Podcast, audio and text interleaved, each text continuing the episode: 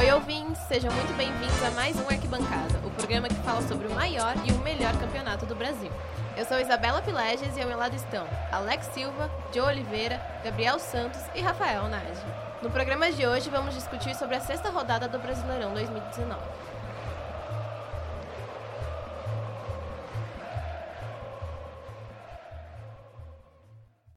Para iniciar essa discussão, vamos falar do jogo entre Grêmio e Atlético Mineiro, com texto de Maria Ribeiro e locução de Alex Silva. Grêmio vence o Galo dentro de casa e conquista três pontos importantes no Brasileirão. O tricolor gaúcho dominou todo o primeiro tempo, com mais posse de bola. As melhores chances de gol vieram todas do Grêmio, que ainda teve pênalti marcado pelo árbitro de vídeo, não convertido por André. A etapa inicial acabou sem gols, barato para o Atlético Mineiro que pouco fez nesses 45 minutos.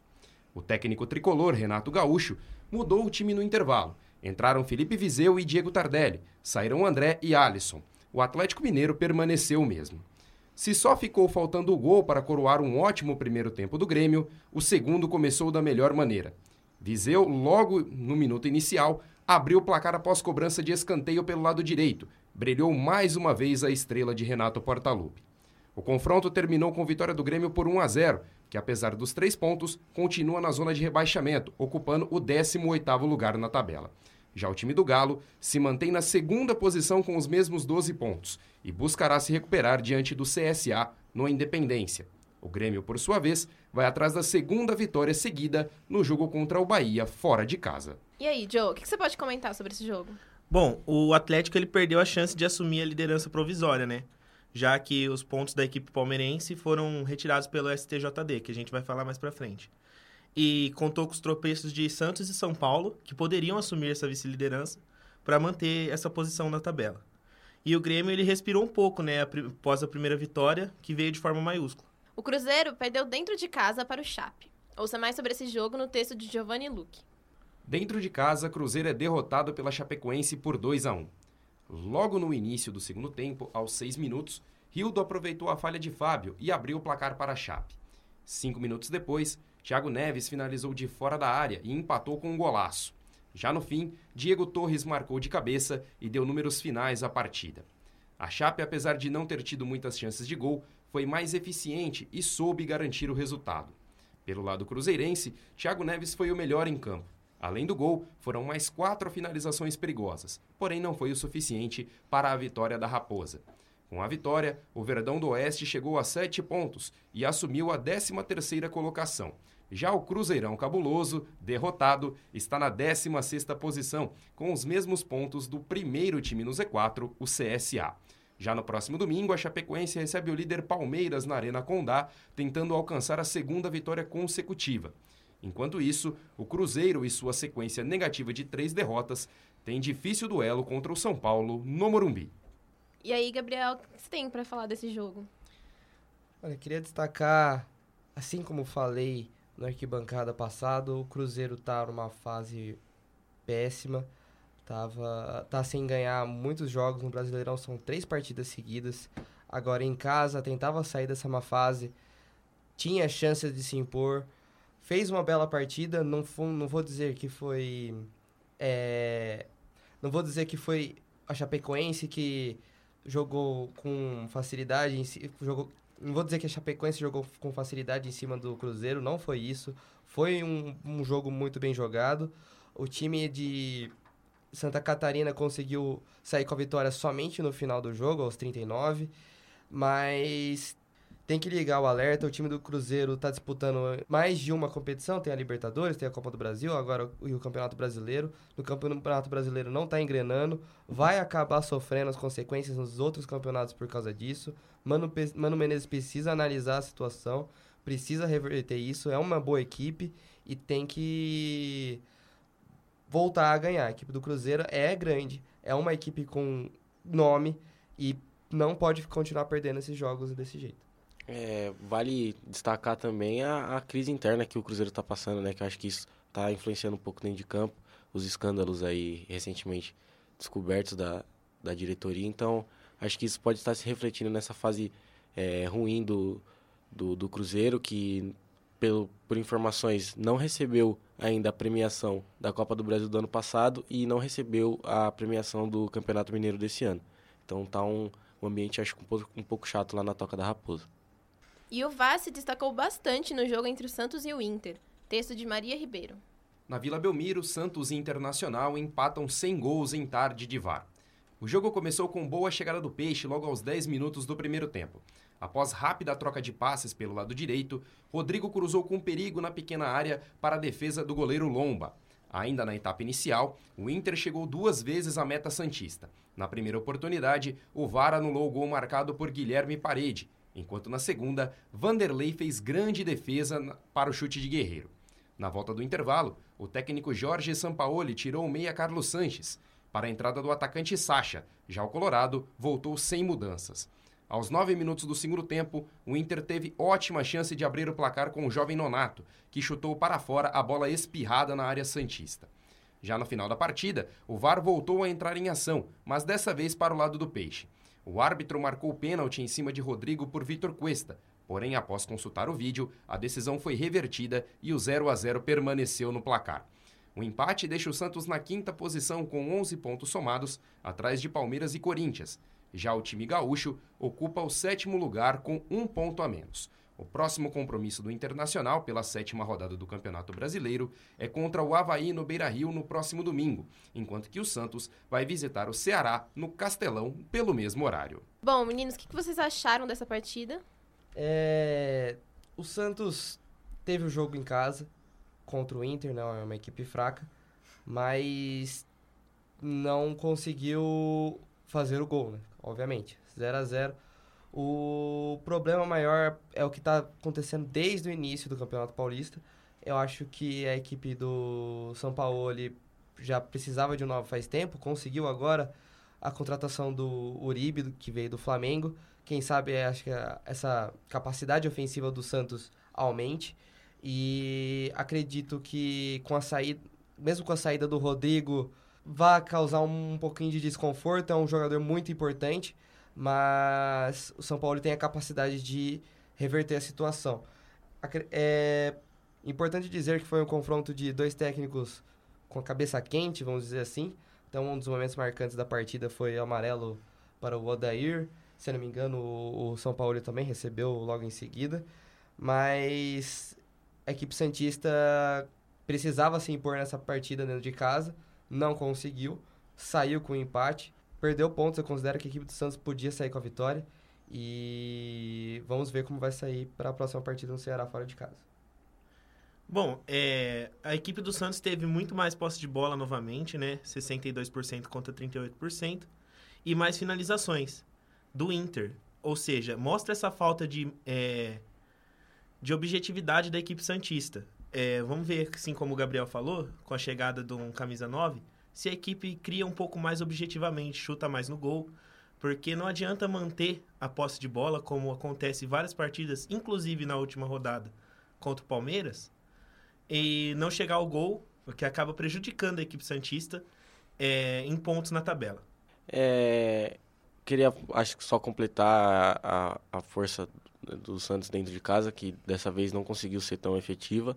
É, o Rodrigo aí que tá para sair, a, o Santos já repôs ele de certa forma com o Marinho. É, queria perguntar aí para vocês da mesa ó, se vocês acharam que no lance do jogo foi pênalti no Rodrigo e o que, que vocês acharam da contratação do Marinho. O Marinho é um ótimo jogador, mas na mesma qualidade do Rodrigo não é, mas acho que vai sustentar. E pênalti, eu marcaria o pênalti. Bom, na minha opinião, é, o uso do VAR foi correto, não foi pênalti, mais pela valorização do Rodrigo ao lance, porque realmente o Vitor Cuesta chega a encostar, mas o Rodrigo ele valoriza muito, ele se joga, não sei se por é, projetar essa queda para não se machucar, mas acaba que tira um pouco da credibilidade do lance. Então, como a interpretação do árbitro na revisão foi de não dar o pênalti, eu creio que ele está certo. É isso aí. O Ceará venceu o Havaí na ressacada. O texto é de João Pedro. Havaí perde para o Ceará de virada e vai para vice-lanterna. O time catarinense saiu na frente com Brenner aos 43 minutos do primeiro tempo. Esse foi o primeiro gol dele com a camisa do Havaí. No segundo tempo, o Vozão virou a partida com dois gols de Thiago Galhardo. O gol de empate veio aos 27 minutos e o segundo aos 41. Com a derrota, o Leão continua com três pontos e cai para vice-lanterna do campeonato. Já o Ceará chega aos nove pontos e assume a nona posição do Brasileirão. Essa foi a primeira vitória do time cearense fora de casa nessa edição do campeonato. Na próxima rodada, o Havaí viaja até Porto Alegre para enfrentar o Internacional no domingo, às 7 horas da noite. E o Ceará recebe o Santos no Castelão, também domingo, porém às quatro da tarde. O que, que você tem para falar pra gente, Rafael? É, acho que vou ressaltar primeiro a equipe do Havaí, que é uma equipe que já caiu para vice-lanterna, e são esses jogos pontuais que não pode perder, principalmente dentro dos seus próprios domínios. É, tomou a virada do Ceará, claro, destaque para a equipe do Ceará, a garra que teve, mas o Havaí não pode perder esses pontos. Do lado do Ceará, acho que o destaque para o Thiago Galhardo, que foi um, um, jogador que teve uma saída muito conturbada do Vasco, e eu acho que o Vasco perdeu muito. O Thiago Galhardo seria um jogador com que teria é, uma qualidade para ajudar, para fortalecer esse time do Vasco, e tá fazendo isso no Ceará. Foi, foi para cima, buscou o jogo. O Ceará também é uma equipe que dentro de casa está se impondo. É, esse, esse, estado do Ceará esse ano tá, tá muito interessante, com o Ceará e o próprio Fortaleza. Bom, eu quero ressaltar aqui que os três pontos do Havaí vieram contra os outros times que estão na zona de rebaixamento. É, o Vasco, o Grêmio e o CSA. Então, acaba que eles não demonstram um futebol é, mais avançado contra quem está no topo da tabela. O nosso primeiro bloco se encerra agora. Fique ligado que já já a gente está de volta.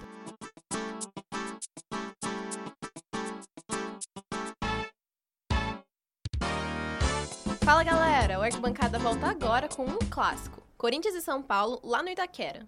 Texto de João Pedro. Corinthians vence São Paulo e mantém invencibilidade no clássico jogando em Itaquera. O time da casa abriu o placar logo aos seis minutos do primeiro tempo com gol de Pedrinho. Ainda no primeiro tempo, o tricolor chegou a marcar um gol com o Arboleda, mas foi anulado por impedimento. A vitória levou o timão a 12 jogos sem perder para o rival em clássicos no Itaquerão. São nove vitórias e três empates. O Alvinegro subiu cinco posições e assumiu a terceira colocação, ficando com 11 pontos. Já o time do Morumbi amargou a sua primeira derrota na competição, ficando atrás do rival, também com 11 pontos e em quarto lugar. O jogo entre Corinthians e Goiás pela sétima rodada do Brasileirão foi adiado e ainda não tem data marcada. O São Paulo receberá o Cruzeiro no Pacaembu, domingo, às quatro da tarde. Bom, meninos, o que vocês comentam desse jogo? bom destacar a, a garra do Corinthians né, em campo. Você via que o Corinthians não é o time mais criativo, está longe de ser o time mais criativo da competição. É, mesmo dentro de casa não se impõe muito, mas a garra com que o time é, jogou, lutou, todas as divididas, a torcida vibrava, os jogadores vibravam. E era uma coisa que você não via nos jogadores do São Paulo. É, parece que o jogo em Itaquera para o São Paulo já entra 1 a 0 para o Corinthians.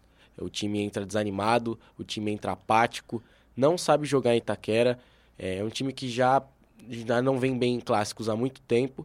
E esse jogo contra o Corinthians foi mais um reflexo de toda esse, esse, esses, esse passado de clássicos do São Paulo. Um time apático, um time desanimado, é, que não reage. É, eu acho que o, se fosse para definir um jogador que define essa, essa alma do São Paulo, seria o Pato. É, que é um jogador que entra em campo e perdendo ou ganhando parece que tá tudo bem para ele. Exatamente, é isso que eu acabo falando. O Pato, um jogador da fama que ele tem, currículo que ele tem, já jogou no Milan, não faz jus ao nome, realmente representa o que o São Paulo tá jogando agora. Né? E concordo totalmente com o que o Rafael disse, parece que quando o São Paulo entra em Itaquera já vai 1 a 0 Não vou dar muito mérito, o gol do Corinthians eu acho que foi, foi contou com uma sorte, um desvio, mas realmente a equipe alvinegra foi merecedora do resultado. Por causa disso, o São Paulo não quis, parece que não quis buscar por empate, não quis buscar virada. É, conta com grandes jogadores jovens, como eu disse no arquibancada passado. Os jogadores da base são muito bons, mas não estão conseguindo render. Não está conseguindo salvar esse time apático que é o do São Paulo. Bom, e foi mais um jogo em que o Corinthians reforçou a sua característica de jogo, né? dando preferência para o contra-ataque e jogou defensivamente, com ganhando em desarmes e vencendo as disputas aéreas. E a falta de volume da equipe São Paulina, como foi citado pelo Rafael e pelo Gabriel, é, essa apatia fez com que o Corinthians tivesse um prato cheio para ganhar os três pontos. E teve polêmica envolvendo o VAR no jogo entre Bahia e Fluminense. O texto é de Rafael Nardi. Em jogo com polêmica envolvendo o VAR, Bahia bateu o Flu por 3 a 2. O Bahia conquistou uma vitória importante em casa diante do tricolor carioca. A equipe baiana pressionou o Fluminense desde o começo, tentando abafar o esquema de posse de bola de Fernando Diniz. Em um contra-ataque rápido, a equipe do Bahia abriu o placar com o Arthur. O empate do Flu saiu no lance seguinte. Ione Gonçalves sofreu pênalti e o artilheiro Pedro converteu. A pressão do Bahia deu resultado e a equipe ampliou ainda na primeira etapa. O goleiro do Flu, Agenor, tentou driblar o atacante do Bahia, Gilberto, que roubou a bola e só empurrou para as redes, ampliando para o tricolor baiano. Na segunda etapa, a polêmica. O juiz assinalou pênalti para o Bahia com a ajuda do VAR. O atacante Gilberto bateu e errou, mas o VAR entrou de novo em ação. O VAR avisou que o goleiro do Flu, Agenor, se adiantou na cobrança. O juiz recebeu o aviso e, além de voltar à cobrança, puniu o goleiro com cartão amarelo. Agenor já estava amarelado e foi expulso. A cobrança voltou e dessa vez Gilberto não perdoou. Placar de 3 a 1 para o Bahia. O Fluminense, revoltado com a decisão, ainda teve tempo de descontar. O garoto João Pedro marcou para os cariocas. Final de jogo 3 a 2 para o Bahia, que desde a chegada de Roger Machado disputou seis jogos em casa e venceu todos. Joe, o que, que você comenta sobre esse jogo? Bom, é, eu vou deixar aqui um destaque positivo para o VAR, né? É, vem decidindo muitos jogos, vem agindo, às vezes com polêmica, mas nesse jogo creio que foi de forma correta. É, o pênalti assinalado após a revisão do árbitro e também é, punição do goleiro por, pelo adiantamento, adiantamento. Então fez com que o resultado fosse justo pela produção da equipe baiana e pela é, apatia do time tricolor. Eu acho que foi um resultado em que o VAR interferiu positivamente. Além do atacante Gilberto, que teve dois gols e uma assistência, numa ótima atuação. E agora a gente vai falar da grande polêmica dessa rodada, o jogo entre o Palmeiras e o Botafogo, que foi temporariamente anulado pelo STJD. Bom, meninos, o que vocês têm a comentar sobre tudo isso? Acho que realmente foi um engano, uma falha do juiz, né? Já por câmeras e vídeo foi mostrado que ele realmente é, assinalou que o jogo podia ser retornado, podia recomeçar. E depois disso que foi utilizar a, o VAR. E, se eu não me engano... A quinta regra. A quinta regra fala que, a partir do momento que você recomeça a partida, já não pode utilizar a técnica do árbitro de vídeo. E realmente é o certo. Acho que, se eu não me engano, o Botafogo perde. O Botafogo pede para pedir a suspensão, mas para realizar outra partida. É, creio que como o resultado foi de 1 a 0 para o Palmeiras, o Botafogo foi muito prejudicado por essa decisão do árbitro. E não foi nenhuma falha do árbitro de vídeo, foi uma falha realmente do árbitro em recorrer a esse recurso após o reinício da partida, que é proibido por, por essa regra citada. Então acaba que o Botafogo pediu para o STJD a suspensão do, do jogo e o STJD acatou é, esse pedido, suspendeu temporariamente o jogo e vai julgar se acontecerá um novo jogo ou se será mantido o resultado a favor do Palmeiras. É, uma coisa que eu quero até deixar levantar um debate aí para os nossos ouvintes e até aqui na mesa é sobre o VAR. É, eu acho que o Botafogo não está errado. É, se é lei, se é regra, ele se utilizou da regra para algo que o prejudicou e o, o debate que eu queria levantar era que muitas pessoas reclamam do, de quanto tempo demora o VAR, né? Para sair a decisão e tal. Eu, particularmente, acho que é, ele tem que demorar o tempo que for, desde que tome a decisão correta. É, eu acho que essa cultura brasileira é, de ser tudo imediato, de ser tudo rápido, atrapalha um pouco o VAR. É, são análises de imagens, claro, ninguém gosta. É desconfortante você estar é, tá assistindo um jogo e ver, é, ficar ele, às vezes, dois, é, de dois a dez minutos parado. É desconfortável, mas se for para tomar a decisão certa, tem que acontecer. E eu acho que foi isso que pesou um pouco. O, o árbitro, em vez de esperar, esfriar o jogo é, e analisar direito, recomeçou, foi naquela, naquele abafa E aí deu no que deu. Então, é, o árbitro é um humano, ele erra como todo mundo, mas eu acho que a cultura, não só do futebol, mas a cultura brasileira tem que mudar. Acho que era um debate aí que eu gostaria de deixar em pauta. Não, realmente não tem como comparar que estamos no Brasil. O VAR lá na Europa realmente é muito mais eficiente, muito mais rápido, mas lá eles têm a capacidade, eles têm a qualidade de conseguir fazer desse jeito. Aqui, acredito que futuramente a gente vai alcançar esse nível, mas realmente não critico. Tem que ir devagar, passos, passos a passos, a gente consegue alcançar, é, esse, alcançar essa qualidade, velocidade da, do uso do VAR, mas realmente o árbitro falhou muito nessa situação. Normal, todo mundo erra, muitos erros no futebol acontecem pelo juiz faz muito tempo.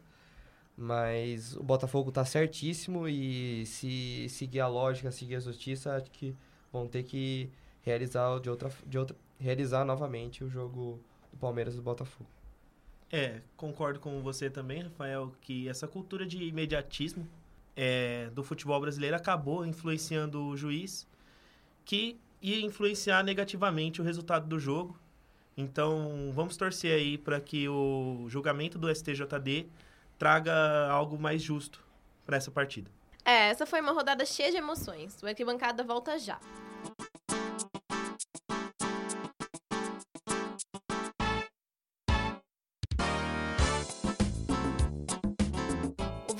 Fortaleza ficaram no 1 a 1 no Castelão. Texto de Giovanni Luque. Com gol no finalzinho, Fortaleza e Vasco ficaram no 1 a 1. Já aos 25 minutos do segundo tempo, já aos 25 minutos do segundo tempo, Pikachu deslocou Felipe Alves e abriu o placar para o Vasco em cobrança de pênalti. E o castigo vascaíno veio novamente no finalzinho. Aos 43 minutos, Romarinho finalizou no canto e empatou a partida. O duelo da tradição contra a novidade, Vanderlei Luxemburgo e Rogério Ceni, foi bem franco. As duas equipes correram muito e tiveram boas chances de gol. Tanto é que Sidão e Felipe Alves antigos companheiros de Audax precisaram intervir com defesas difíceis. O Leão do Pici, com o resultado, chegou aos 7 pontos e à 14ª posição na tabela. Com o um empate, o gigante da colina soma 3 pontos e está na lanterna. Ainda um pouco instável, o Fortaleza vai até o Rio de Janeiro enfrentar o Flamengo pela sétima rodada. Ainda sem vencer desde o início do Brasileirão, o Vasco tem batalha difícil no clássico contra o Botafogo, no Engenhão. É, foi um jogo difícil e o que você tem para comentar com a gente, Rafael? É, destacar aí mais uma vez é, o Vasco no finalzinho tomando outro balde de geografia. Podia conquistar uma vitória importantíssima fora de casa contra o Fortaleza, que poupou seus titulares para jogar a final da Copa do Nordeste, mas mesmo assim, jogando em casa, é um time que se impõe muito. E o Vasco no finalzinho deixou escapar. Vale ressaltar que o, o time do Fortaleza ainda estava com um a menos. É, na, na reta final do, do segundo tempo. E o Vasco não conseguiu segurar, não conseguiu suportar. A equipe do Vasco é uma equipe limitada e tem que se apegar nesses detalhes. Não pode vacilar, não pode deixar é, sair gols como saíram esse do, do, Fortaleza. E vamos falar agora do CSA, que desencantou e finalmente venceu uma partida em casa contra o Goiás. Texto de Rafael Nardi. Em Alagoas, CSA bate o Goiás por 1 a 0 e vence a primeira no Brasileirão. Depois de seis rodadas, o CSA aproveitou seu volume de jogo em casa e conseguiu vencer o time goiano. O Goiás deu trabalho no primeiro tempo e teve as melhores chances. Mesmo com menos posse de bola, foi para cima e só não marcou pois parou em noite inspirada do goleiro Jordi. Na segunda etapa, o time goiano caiu de produção, dando mais espaço para o azulão alagoano crescer. Logo no começo do segundo tempo, Patrick Fabiano deu ótima assistência para Maranhão nas costas da defesa do Goiás. O atacante bateu na saída do goleiro e fez o gol que decidiu a partida no estádio Rei Pelé. O Goiás, com a derrota, perdeu a chance de assumir a vice-liderança do campeonato. Já o CSA, mesmo com a vitória, continua na zona de rebaixamento. Joe, fala um pouquinho pra gente desse jogo. Bom, é, o CSA é um time que ele demonstra né, um poder de reação, apesar de estar na zona de rebaixamento. Ele arrancou empates com Santos e Palmeiras já, e não foi um time que disputou todos os pontos das rodadas anteriores com times que estão abaixo da tabela, então ele demonstra esse poder de reação. E os outros times que estão ali estão perdendo os pontos no começo da tabela, então talvez ele consiga se destacar por, esse, por esses pontos ganhos contra time que estão na parte de cima. É isso aí. E para fechar a arquibancada de hoje, teremos o duelo entre Flamengo e Atlético Paranaense no Maracanã. Texto de Matheus Antônio. Flamengo vence Atlético Paranaense por 3 a 2 em jogo emocionante no Maracanã. Os gols do Fla foram marcados por Gabriel, Bruno Henrique e Rodrigo Caio. Marcelo Cirino anotou os dois do Furacão. Mesmo saindo na frente, o Flamengo fez um primeiro tempo ruim. O time carioca mostrou falta de organização em campo e só não levou o empate por causa das boas defesas de Diego Alves. Na segunda etapa, o Atlético converteu a pressão em gols e virou a partida. Mas já no final do jogo, quando tudo indicava a vitória dos paranaenses, o Flamengo fez o que parecia impossível e virou a partida em seis minutos. Com a vitória, o rubro-negro chegou à sexta posição e chega a 10 pontos. Já o Atlético ocupa a 12 posição com os mesmos 7 pontos. Na próxima rodada, o Flamengo enfrenta o Fortaleza sábado às 4 da tarde no Maracanã. O Atlético recebe o Fluminense na Arena da Baixada no domingo às 4 da tarde. E aí, o que vocês acharam dessa vitória no sufoco do Flamengo? Olha, eu já disse uma vez, já disse duas, mas vou dizer, o Flamengo tem uma equipe muito forte, é para disputar título, jogou em casa e contra o Atlético Paranaense, que apesar de jogar com o time reserva, na rodada passada contra o Corinthians fez uma boa partida, nessa rodada contra o Flamengo fez uma boa partida, mas era obrigação do Flamengo ter um jogo, vamos dizer assim, um pouco mais tranquilo cons é, conseguir uma virada nos minutos finais, sofrida, não jogando bem, não é para característica dessa equipe do Flamengo. Não deveria ser desse jeito. É, não reforçando, não tirando os méritos da equipe paranaense, mas realmente é, com a qualidade de craques que tem, com a qualidade de jogadores bons que tem no Flamengo titular, o Gabigol estava numa boa fase, o Bruno Henrique estava numa ótima fase, o Diego sempre jogou muito bem. Era para ser um pouquinho mais tranquilo. E já disse uma vez, vou dizer de novo: Flamengo ganha assustando, mas é sofrido. Tem que se impor um pouco mais, tem que ser um Flamengo um pouquinho mais de mais força. Tem que usar a torcida e tem que se impor muito mais, assim como o Corinthians consegue fazer dentro de casa.